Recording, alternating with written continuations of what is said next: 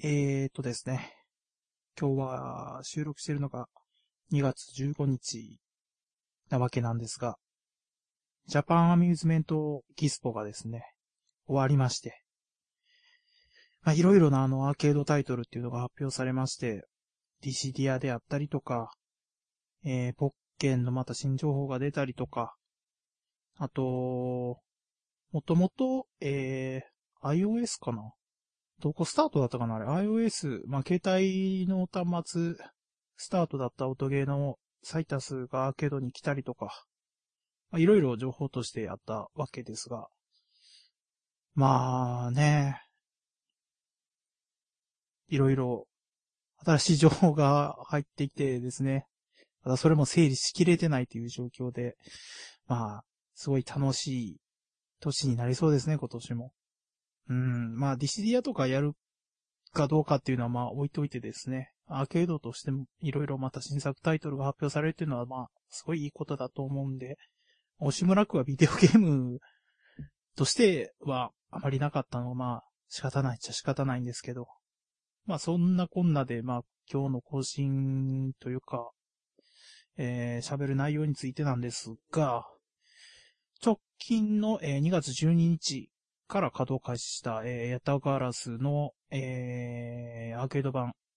タックオンカタクリズムの、えー、まあ話というか、なんていうんですかね、まあゲームどんなゲームですよみたいな話をした後にですね、えー、とうとう新刊が発売されました。ピコピコ少年スーパー、押切蓮介のですね、あれを買ってきたですけど、まあ、そのですね、最終話というか、その、巻の最後の話がですね、現状の押切蓮介の、その心境が書いてある漫画っていうのが入ってまして、まあ、あの、ハイスコアがある問題のことですよね。まあ、それについてですね、まあ、その押切蓮介に対してどうとかっていう話ではなくて、その、周りの反応で僕がちょっと思うところがいろいろあったので、それについてちょっとまあね、話をしようかなと思います。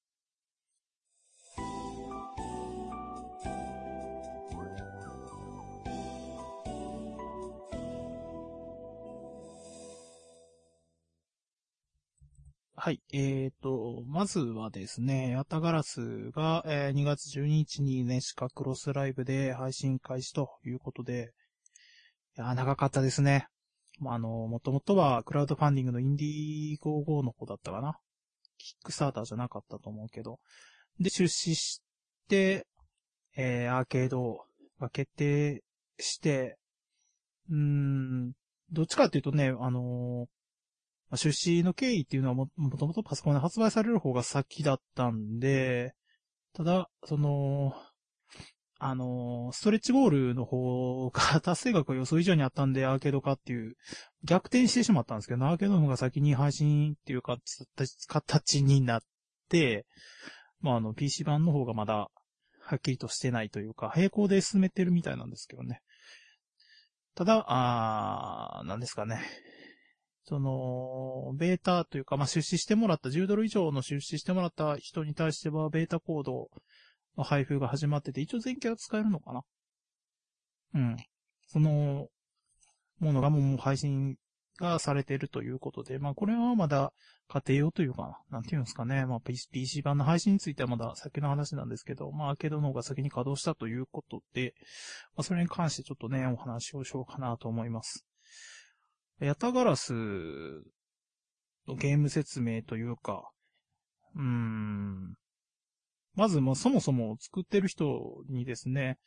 プレイヤーとしても有名ですし、なんかな、一番、日本の格闘ゲームを世界、格闘ゲームプレイを世界に送り出してるような人の一人っていう認識というか、まあ、裏でサポートいろいろされてる梅園さんですね、えー、が、えー、開発者というかコンセプトなのかなの一人で、えー、作られた格闘ゲームで、まあもともとは同人スタートで作られてるゲームです。で、で、同人の方は4.3までバージョンがありまして、まあすごかったんですけどね、一時期はもうキャラが一人追加されるたびにバージョンが上がってディスクで販売っていう形になってたんで、なかなかね、まあもちろん値段自体は安かったんですけど、そのパッケージとして一つの完成形としてパッと出てきたものでしばらく遊ぶんじゃなくて、もう本当アップデートごとに仕様が大きく変わってくるとか、っていうものだったんで、結構ついていく人は大変だったんですけど、現状その絵も落ち着いてですね、4.3までのものが出てたんですが、まあそれが前述した、えー、クラウドファンディングで成功したことによって、アーケード化したタイトルにはなるんですけど、えー、っと、まあ、なんすかね、一言で言ってしまえば、サード、ストリートファイター3サードストライクのように、まあ、ブロッキングありの、あ差し合いを主にしたゲームっていう感じですね。えー、ボタンは4ボタンで、ABCD、まあ、A が弱パンチ、えー、B が弱キック、C が強パンチ、D が強キック。攻撃は4ボタンで、それにプラス、えー、何ですかね、ABCD 表記で言うなら ABCD の E が上段ブロッキング。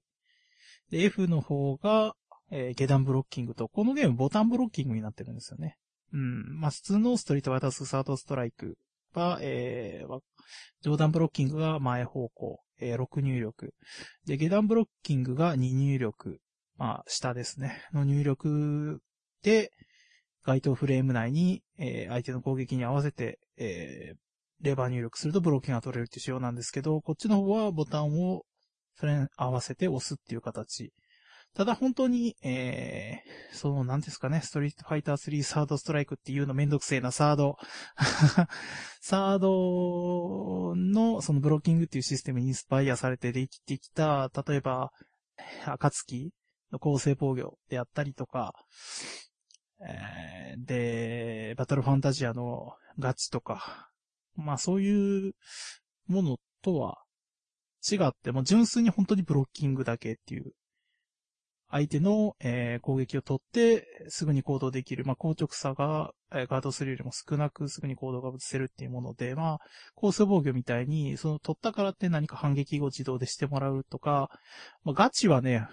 普通の、えー、ガチだと、結局あれも、ブロッキングだけなんで、ガチドラみたいに前入力したら相手を押し返すとか、まあ、そういう感じのものでもないんですけど、だからまあ結局言ってみてたら、バトルファンタジアとも一緒と言えば言えるんですけどね。まあ、ボタンでブロッキングして硬直さをなくすようなことができるというゲームになってます。で、キャラクターは、もともと何人だったかな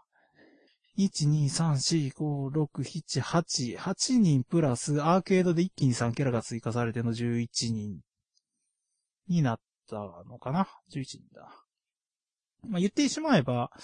えっ、ー、と、コウと黒と、えっ、ー、と、ヒナとシモンっていうのは、えー、4人、この4人というか、二対のキャラクターは、コンパチキャラっちゃコンパチキャラなんで、まあ、見た目的なもので言うともうちょっと少なく見えてしまうかもしれないんですけど、まあ実質性能的にはだいぶ変わってきてるんで、まあ11人いると。で、えー、ボタンは4ボタンっていうか、まあ6、実質6ボタン。システム的にはまあ、さあ、どのシステムがわかる人にとったら大体そんな感じみたいな感じでいいんですけど、まあ普通に、えー、ダッシュというかまあステップですね。ステップ、で、ジャンプ、ハイジャンプ、えー、あとは何があった？リープか。リープも一応あるんですよね。えっ、ー、と、サードと一緒の、えー、中段攻撃。えー、あとは、まあ、投げグラップぐらいかな。変わったところで言うと。うん。で、必殺技は、まあ、各キャラ持ってて、えー、EX 必殺技が使用可能と。で、超必殺技は、えー、各キャラ2つ持ってるんですが、キャラクターを選択するときに、一つを選ぶ画面が出てくるんですけど、これね、えっと、サードとかと違って選んだやつしか使えないってわけではなくて、どっちも使えるんですけど、そのキャラクター選択した時に選んだ技の方が強化されるっていう仕様になってるんですよね。別になんか勘違いしそうな人が初めて触る人にはいるかもしれないですけど、両方使えます。ただ片方、どっちを強化して強くするかっていうだけの選択。まあ、基本的にゲーム内容的な話をすれば、別にコンボ自体はそんなに難しいコンボもないというか、そんな長くないというか。なんで、まあ普通にストツみたいな感覚で触ってもらうようなゲームになってます。ただし、えー、システムの時にハイジャンプの説明をしたんですが、このゲーム、えー、なんていうんですかね、システム周りで言ってしまえば、まあサードなんですけど、飛びに関して言えば完全に KOF なんですよね。KOF の、えー、ハイジャンプというか、まあ中ジャンプですね。中ジャンプの軌道とほぼ一緒くらいの鋭いジャンプになってます。クソ強いです、正直。で、なんで相手をダウンさせた後の置き攻め、えー、表利卓、かつ透かし下段。まあ、ジャンプの軌道自体が低いんで、ハイジャンプからの鋭い飛び込みで、えー、その下段と、下段なのか、上段なのか、表利卓なのか、もう本当にこのゲーム表利わかんない人には全然見えないんで、そういう感じのジャンプをするんですよね。これがもう普通のシステムっちゃシステムなんですけど、これが強くてですね、大体あの、一回転ばしてセットプレイでもうすぐ死ぬみたいな。あの、体力的にもそんなに、体力的にっていうかまあ結構ダメージ的には取れるゲームなんで、一気に死んじゃうよっていう形にはなってしまうんですよね、わからないと。ただ、えっ、ー、と、まあこのゲームボタンブロッキングっていうのはさっき説明したんですが、置き攻めに対しては、あの、まあ普通のね、サードとかだったら、ま、前入力とかそんな感じでやってたんで、表利託されると、もう全然ブロッキング取ろうと思ったのね、前と後ろからって逆になってきたりするんですけど、ボタンブロッキングなんで、結構置き攻めを拒否するときにブロッキングとかすごい強いんですよね。そういう意味ではシステムとしてボタンブロッキングが採用されてて噛み合ってるんで、まあ、バランスは取れてるかなとあとですね、そのハイジャンプあまりにも強すぎるんで、カウンターがね、特殊でついてるわけです。ハイジャンプカウンターなんですけど、そのハイジャンプした時に攻撃を当てられると、バリバリ減ります。あの、なんすかね、強化した短波座長比を そのハイジャンプしたところに当てると、びっくりするぐらい減ります。多分それだけで3、4、5割減るやつもいるんじゃねえかな、商品によっては。ぐらいの一応リスクを持たせてるんで、まあ、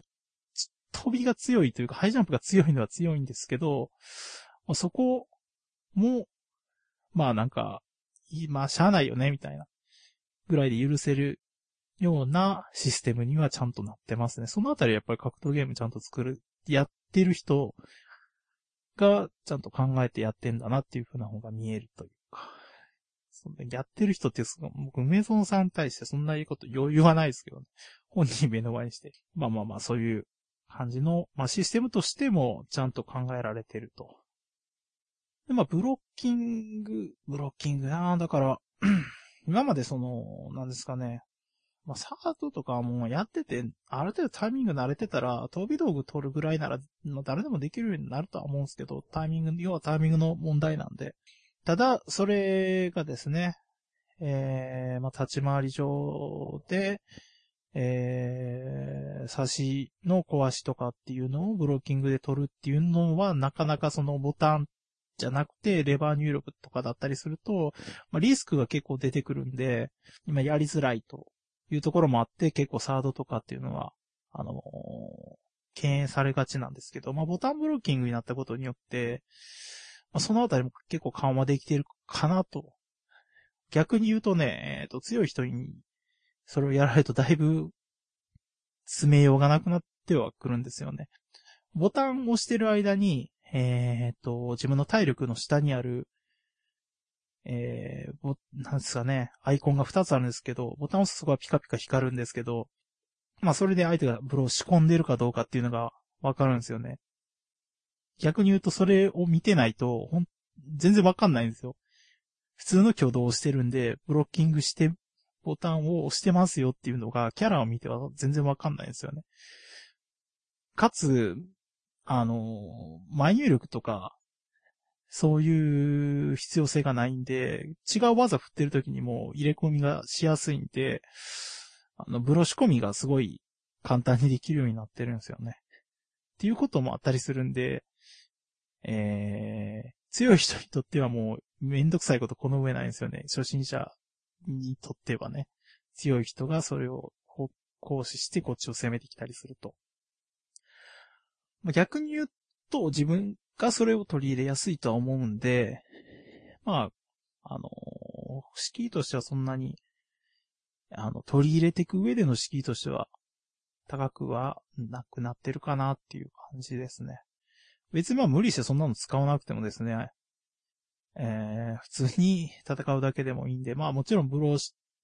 敗した時のリスクもあるんで、カウンター扱いになるんで、それはそれでめんどくさいことになるんで、別に無理して使わなくてもいっちゃいいんで、普通に格闘ゲームをやってるというか、まあ普通の格闘ゲームって言い方もあるんですけどね、ブロッキングのない格闘ゲームをプレイしてるっていう感覚で操作していくだけでも十分ですしね。まあ大体システムというか、まあ変わったシステムがないんで、あんまり言うことがないっちゃないんですけど、まあそういうのが稼働しました。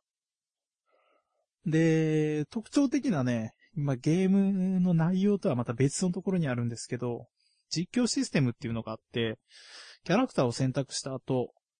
で、その後に強化するスーパームーブを選択した後に、自分の応援っていうのかなまあ、解説してくれる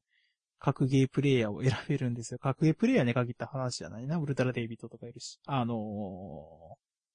ー、なんすかね。特定の、その状況に何か行動を起こした時に、いろいろ喋ってくれる人を選べるというか、別にそれなしにすることもできるんですけど、まあ、その人っていうのがですね、まあ、時々さんもそうですし、まあ、サードの黒人さん、まあ、サードのっていうか、まあ、ストリートファイターシリーズの黒人さん、なんすかね、ギルティやオリロ、全一スレイヤー使い、以外にも、えー、まあ、最近ではアンダーナイトインバースとか、まあメルブラとか、フラパン関係のやつとかで、えー、闘撃優勝経験とかもあり、全国大会優勝経験もあり、東海勢の星、頭おかしいね、こんな言い方すると。の、まあ、久保さんとか、ああ、まあ、飛ばしましたけどね、同人時代から、もう、ケイスケもいたな。そうじゃん、ケイスケとかね。えー、とか、いろんな人がですね、えー、自分の戦いを盛り上げてくれるっていう変わったシステムがありまして、正直うるせえっちゃうるせえですけど、普通に対戦してる時とかは。ただなんか、あのー、自分が対戦してる状況が、ただのの試合でも、なんか、大会の1試合みたいな感じに演出されるんで、それはそれで面白いかな、みたいな。まあ、飽きてくるとね、飽きてくるっていうか、あまりにもガチが込みすぎるともう全然なしにするんですけど、もう本当にね、シンプルな格ゲーとしてやりたいんであれば、まあもちろんその辺あたり選択できるんで、全然いいとは思うんですけど、相手がね、それを拒否することができないんで、もうすごい負けた時に煽られたりすると、若干もう、あのー、イラッとするっていうこともあったりとはするとは思うんですけどね。まあそういう、なんかまた、欲的な試みがされてます。個人的には好きですけどね、ああいうのやってもらうと、いろいろ楽しいんで。で、現状、えー、まあ、開始したのは開始したんですけど、配信が。ただ、まあ、あの本当に間に合わせみたいな感じの状態なんで、各デザイン部分っていうのもまだしっかりと、えー、してないというか、結構本当に最低限の部分だけ動いてんな、みたいな、ヒット表記のなんか文字とかもなんかな、みたいなのもあったりするんですけど、そのあたりは、あの、開発の静沢さんの方から、えー、一応、アップデートで修正していくっていう話も、えー、されてたんで、まあ今後、まあキャラ追加どうのこうのはまあないとは思うんですけど、まあそのあたりのグラフィックの表現であったりとかっていうのもいろいろ変えてくるとは思うんで、えー、まあ一回でもね、触ってみるといいんじゃないですかね。ただですね、単発ダメージがでかいっていうのと、まあ、いくら、あのー、ハイジャンプが強いとは言ってもですね、CPU に上反応されるとそれがアダになってですね、あの、ハイジャンプカウンターでどえらい減らされて負けるみたいなことがあったりするんで、で、トレモがないんで、あの、じっくり練習するってことはなかなかできないとは思うんですけど、まあ、そんな方には、同人版の4.3をですね、プレイズムの方から落としてもらってですね、それで練習するっていうのもありじゃないですかね。まあ、もちろん、あのー、新キャラ3人はいないわけですけど、まだ、えー、その、スチームで配信されるヤタガラス AC の方がですね、まだ配信日っていうのが確定してない状況なんで、まあ、旧バージョンの方で旧キャラ使いの方っていうのが、まあ、その、なんですかね、プレイフィールっていうのを確認してみるのはいいんじゃないですかね。一時期は700円ぐらいで書いたんですけど、今プレイズムの方見に行ったらですね、なんか1000円ちょっとになってたんで、うーん、まあでも安いのは安いんでね、あの、クオリティのゲームで1000円ぐらいっていうのは。同時にしてはそのネットワーク関係すごいしっかりしてて、ロビーとかもありますし、えー、まあランクマが全部各種、待ち受けとかとかできたりするんで、まあ人がいれば全然とこなんですけど、まあそれも1000円ぐらいで落とせるんで、まあそっちの方を触ってもらって、まあ、バージョンが変わってきてるんで結構いろいろ細かい調整されてる部分っていうのはあったりするんで、まあ、原稿に活かせるかどうかっていうのはまた別として、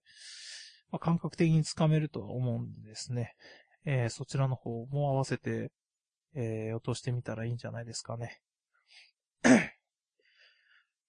まあ、結構、あっさりと説明だけで終わりますけど、僕もね、前、今日触って、今日初めて一回対戦できましたね。うん。さすがに僕はもう、同時の方を触ってたんで、ちょっと申し訳ない感じで、ちょっと卑怯な感じになってましたけど、使ってるキャラがひなで、えー、その4.3のバージョンのコンボがほぼそのままできるんで、バーイっていう感じでね、ちょっと、あんまり、まあ、向こうにから入られたんで、僕は悪くないんですけど、ね、そのあたりはね、みたいな大人げない感じになってしまうのは申し訳ないところですが。で、まあ、やっぱりね、新規タイトルとはいつつも若干まあ地味だなっていう部分もあったりとか、もともとそこまで、その格闘ゲームファン以外から注目されてるようなタイトルというか、後ろ盾がないような新規タイトルなんで、まあ、ブレイブルーとかね、ブレイブルーはそうかオリジナルだから別として、まあ、P4U みたいに原作付きっていうわけでもないですし、そういう部分ではね、なかなか触ってもらえるような要素っていうのは、今のところちょっと薄いというか、で、やっぱり同時にスタートなんで宣伝にそこまでお金がかけられないっていうこともあったりするんですけど、まあ逆に言うとそういう意味ではね、ゆっくり練習できる環境にはあるとは思うんで、まあ、ぜひぜひ触っていただいてですね、えー、みんなで、えー、ヤタガラスっていう、まあせっかくの新規タイトルなんで盛り上げていこうじゃないですかというところで、一旦この話はやめさせていただきます。えー、やったガラスね、楽しいですよ、触りましょうね。ということで、えー、次がですね、まあ、もともとこれを更新するきっかけにしてたんですけど、えー、まあ、出ましたけどね。あの、ピコピコ少年スーパーが、結構ネットニュースなんかでもね、最終話が無料配信になった時に、まあ、あの、ハイスコーガール騒動があったんで、えー、それを見たさに、えー、みんなが押し寄せて、あの、サーバーが落ちるぐらいのレベルになって全然繋がらなかったとか、いうぐらいの話題性はあったんですけど、それを僕見れなかったんで、実際に買ってきてというかまあ僕も、ピコピコ少年は出た当初からちゃんとずっと買ってるんで、まあ、あれなんですけど、ちょっとね、その、心境っていうのが、書かれてるわけですけど、まあ、これに関してはまあ、なんすかね、その、スクエニの編集と一緒に、まあ、書類送検された人にはなってたりするんで、まあ、一概に全部を擁護っていうわけにはいかないんですけど、ねえ、この今まで、その、状況としてあったわけですよ。えー、カプコンのコラボであったりとか、っていうのを見てきたんで、まあ、アニメ化まで言ってましたしね。これはちょっとひどいなっていうふうには思いましたよ。で、ただですね、まあ、これに関しては僕はあんまりその、押切蓮介悪いやつだな、みたいなことは思ってなくて、どっちかっていうと、最悪だったよな、みたいなぐらいの認識なんで、別に僕は一切いただくようなことはせずにですね、あのー、ずっと応援してる立場ですけど、まあ、夕闇とかね、その格闘漫画描く以前格闘というかその、アーケードの漫画描く以前からも普通に漫画買ってたんで、別にその、格闘ゲームを取り扱ったからと言ってひいきにしてたっていうわけでもないんで、またそれは別の話なんですけど、それよりもですね、なんていうのかな。いろいろその、ニュースになってた時に、周りというか、まあいろんな反応を見てて、なんか、カプコンとかそんなところとかは、対応としては結構緩くやってたのに、SNK はなんでこんな厳しく問い詰めるんや、みたいな反応を見たときに、こいつは気持ち悪いなと思ったのが正直な話で。この件に関して言えば、絶対役は救いにの編集っていうだけで、まあ言ってしまえば、押木蓮介も、SNK 側も被害者なわけですよ。ただこの言い方もちょっと難しいんですけどね。その SNK が訴えたタイミングっていうのも、なんかまあ不利、不利益を講じるような、えー、ことがあったんで、まあ訴え出たっていうことなんですけど、それを立証できてないっていう状態で逃げ回ってる SNK なんで、まあそれに関してはまた、んっていうのはあったりはするんですけど、ただ、その、権利として保有してるものを行使しようとしただけの SNK がなんでこんな言われる必要があるんだっていうのがね、すごい思うわけですよ。別に厳しいわけでもなくて、まあ要求があったのをスルーしてたからこんな状況になったんっていうだけじゃないですか。言ってしまえばピコピコ少年連載始まった時から、しかもこのスーパーに至るまで何の問題も起こってないわけですよ。それがどうなってるのか、ちゃんと許諾を取ってるのかっていうのはわかんないですけど、もう多分取ってるんでしょうね。この騒動があってからこれが発売されてるっていう状況もあるんで。まあ、このスーパーの進化に SNK 関連の話が全然なかったんで、それもどうかわかんないですけどね。まあ、でもそういう風にしっかりやってる状況もあって、漫画も出せてるんで、普通にやってたら問題なかったんですよね、多分。言ってしまえば SNK 自体も、まあ、昔からね、あの、メストとかあのあたり、えー、っと、まあ、メストとかネオフリとか、あのあたりでの SNK チェックって昔からあって、あれが、まあ、そのあたりはね、その二次創作というか、部分のチェックは厳しかったっていうのはあったりはするんですけど、えー、逆にひっくり返せばですね、というか、同人活動を、えー、容認してたっていう部分も結構あって、有名なところで言えば、あの、ネオジオ墓標ですよね。墓標っていうのを管理し、サイトを管理してる黒高さんが、自分のコンテンツとして、えー、ネオジオ墓標っていうのやってて、まあ、その今まで出てきたネオジオのゲーム、まあ、主に格闘ゲームのレビューとかしてたりとか、ロバートとアンディとキョウさんを、えー、メインに据えた美形会議っていうコンテンツがあってですね、まあ、後にあの、あつきさんが声を当てて、えー、音声でもまさかも配信されるようになったっていうコンテンツなんですけど、それがですね、あの、KOF 読本っていうのが発売された時にですね、まさかの公式のコラボして、えー、あつきさんがアンディ、ロバートをやって、えーと、今日よりは、本家の声優がやられるっていう異常な状態っていうのもね、公式の方でも展開されてたりして、結構そのあたりね、自由度が高かったと思うんですよね。ちゃんとしてたら。まあ、そういう企業なんで、どんだけ逆に言うと度が過ぎてたのかっていうのがね、逆に浮き彫りにされて僕は救いに対する怒りが増えるだけで、むしろ別に SNK に対して何とも思わなかったんですけど、周りの人はそうでもなくて、なんか、そんななんか落ちぶれたメーカーが金欲しさにやったみたいなこと言って僕は心をすごい痛めたわけですけど。アーケードゲーム業界において SNK の残した功績っていうのは、まあ主に MVS の普及なんですけど、まあ手軽にどこでも筐体をレンタルして、えー、どこでもゲーセン気分で遊べたっていう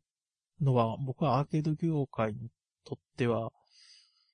すごい貢献をしたと思うんですよね。多分僕と同年代それ以上の人とか、ね、高橋屋もそうですし、おもちゃ屋普通の、何の変哲もないスーパーとかでも置いてありましたからね、薬局とかには。それがどこ、えー、にでも、ゲーセン、まあ小さいゲーセンっていうのが、形成できるようにした SNK の功績っていうのはね、広い意味でも多分日本で一番貢献したんじゃないかなとは思うんですよね。結構問題としてあるわけじゃないですか。そのゲームセンターっていう場所も取るし、人件費もかかるような、えー、場所っていうのはそんな気軽に設置もできないし、ただ、あればレンタルしてきてその店の前にポイント置いとくだけで、えー、そこは、まあね、ゲームコーナーみたいな感じで運用できるようなシステムを作ってたんで、まあ MVS の筐体はまあ知ってる人がほとんどだと思うんですけど、ちっちゃい、えー、筐体でもですね、まあ、ゲームが複数ロムカセットを挿すことによって選択式にできたんで、まあ、一つのゲーム、一筐体に一つのゲームだけではなくて、選択で複数のゲームをプレイできるようになってたんで、バリエーションも飛んでましたし、あの、オペレーター側としても、あの、筐体にそのカセットを本当に挿すだけなんで、ロムカセットを挿すだけでゲームが、えー、新しいゲームがプレイできるようにするっていうのはね、結構手軽で簡単だったんで、あのシステムの貢献を考えると僕はそんななんか、落ちぶれた SNK とか、なんか、そういうことは全然言えないんですけどね。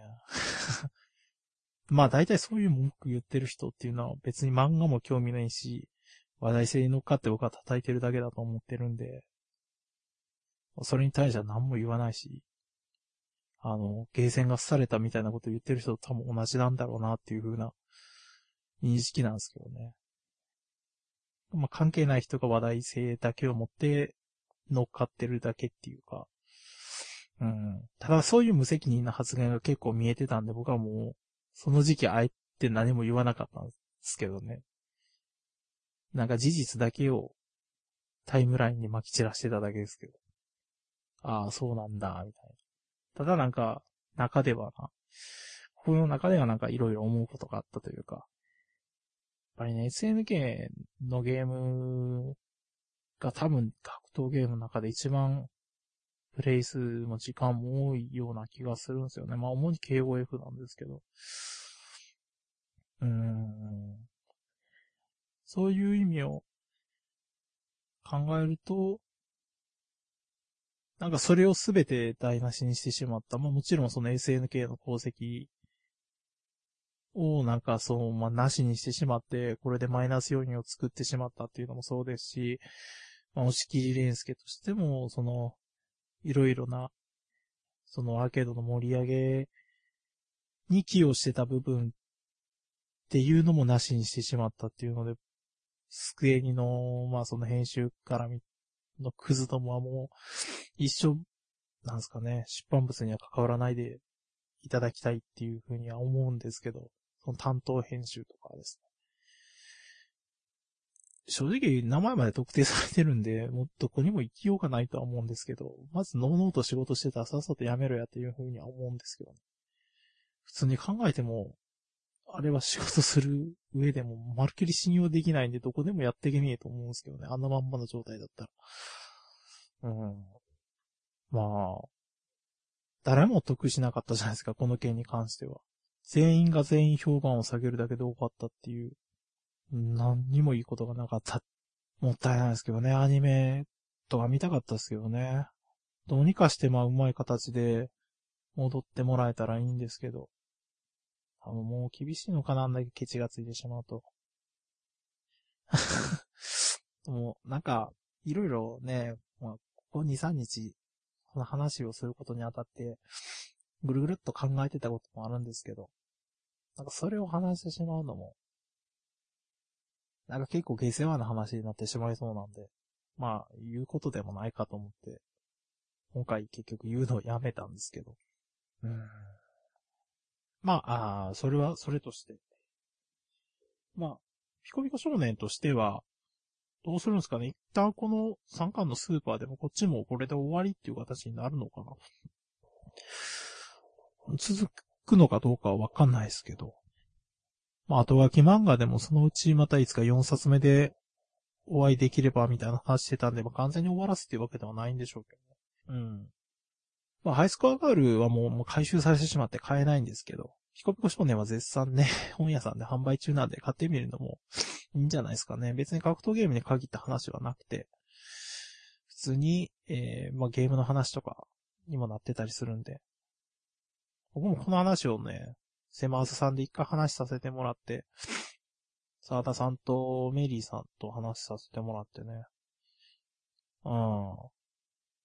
あの時どんな話してたか全然覚えてなかったけど、多分、違う、ハイスコアガールの話なのか、ピコピコ少年の話なのか、怪しいな。ピコピコ少年は多分うちの方で話したのか。で、ハイスコアガールの話、よう沢田さんとこでしたのかな。曖昧になってきたな。多分ハイスコアガールの話だよね。で、実際にゲーセンであんな可愛い子とかがいるかみたいなことを話してた思いがあるんで。うん。あ、もうそうか、今となってはその話、そう、沢田さんとかでピコピコ少年の話してたなと思ってたんで、勘違いしてたな。そんなのとかも聞いてみたら、と思ったんですが。まあ、あいつか今話したとしても何も買えないからな。回収されてしまったからな。もったいないですけど。まあ、どういう風な感じで今後転んでしまうのかわからないですけど、待ってる人にとってはもう待つしかないんですかね。まあ、うまいこともの、話が肯定してもらうしかないですね。あはい。というわけで、なんとかね、あの、話してる途中で、僕基本的には一人で喋ってる時は30分以内に収めようとは思うんですけど、これ1時間近く行きそうだなっていう風になってきたんで、今その、まあね、僕超録で撮ってるんですけど、時間がね、見てたらもう30分超え出してたんで、途中で、あ、もうこの話すると絶対長くなるからやめようと思っていくつか削ったんですけど、まあなんとかそのおかげで30分近くで収められそうなんで、いいんですが、まあ、あんまりね、こういう話したら、逆に良くないのかもしれないですけどね。うん。ただなんかやっぱ気になってしまったんでね。別に僕が、まあでも、そうなのかな ?SNK 信者って言われたらそうなのかもしれないですけどね。っていう部分もあったりするんで、こいつ何言ってんだみたいなこと言われるかもしれないですけど。まあでも一言、そういうことがあったというか思ったっていうのはね、なんかどっかには残しておきたかったなっていうのはあったんですよね。うん。せっかくね、ヤタガラスが稼働したというのに、なんかこんな暗い話になるのも、なんか、もったいないというか、うん、良くないのかもしれないですけどね。まあ、出たのが、えー、最近だったんで、一応話しとくかと思ってね、一応入れたわけですが。さて、まあ、結構コンスタントにまあこのハイスコアガール問題というか、ピコピコ少年が出たからこんな話をしたんで、まあ、更新するっていう形にはなったんですけど、まあ、ヤタガラスも稼働しましたしね。なんとか頑張って月1更新みたいな感じにはなってますね。前が1月の終わりぐらいだったかな。頭、あ、終わりぐらいだったな。なんとか2月も1回更新できそうでよかったです。来、来月がどうなるかっていうのはわかんないですけどね。そういうヤタガラスが稼働してしまって直近で稼働すぐにしそうなとかもなかったりするんで、よっぽどのニュースがないと、難しいですけどね。まあ今撮ってるのが15日で、今週末に、えっ、ー、と DDF が京都の阿町で やるんで、まあそれがね、僕はちょっともういけそうもなくなってきたんで、配信で見てどんな感じかな、みたいな感想とか言うかもしれないですけどね。まあそんなのがあるかな。まあ、最悪もうエボまで何もないから 言うてももうエボももうすぐですね。去年